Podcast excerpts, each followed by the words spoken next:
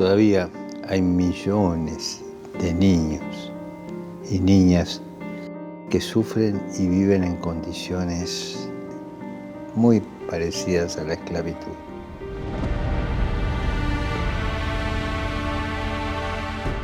No son números, son seres humanos con un nombre, con un rostro propio, con una identidad que Dios les ha dado.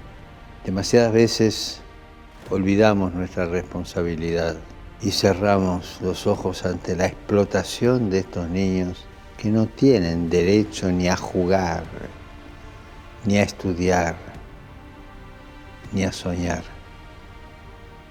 Ni siquiera tienen el calor de una familia. Cada niño marginado, abandonado por su familia, sin escolarización, sin atención médica, es un grito, un grito que se eleva a Dios y acusa al sistema que los adultos hemos construido. Un niño abandonado es culpa nuestra. No podemos permitir más que se sientan solos y abandonados.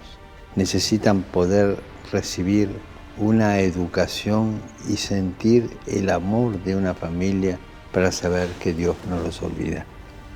Recemos para que los niños y niñas que sufren, los que viven en las calles, las víctimas de las guerras y los huérfanos, puedan acceder a la educación y redescubrir el afecto de una familia.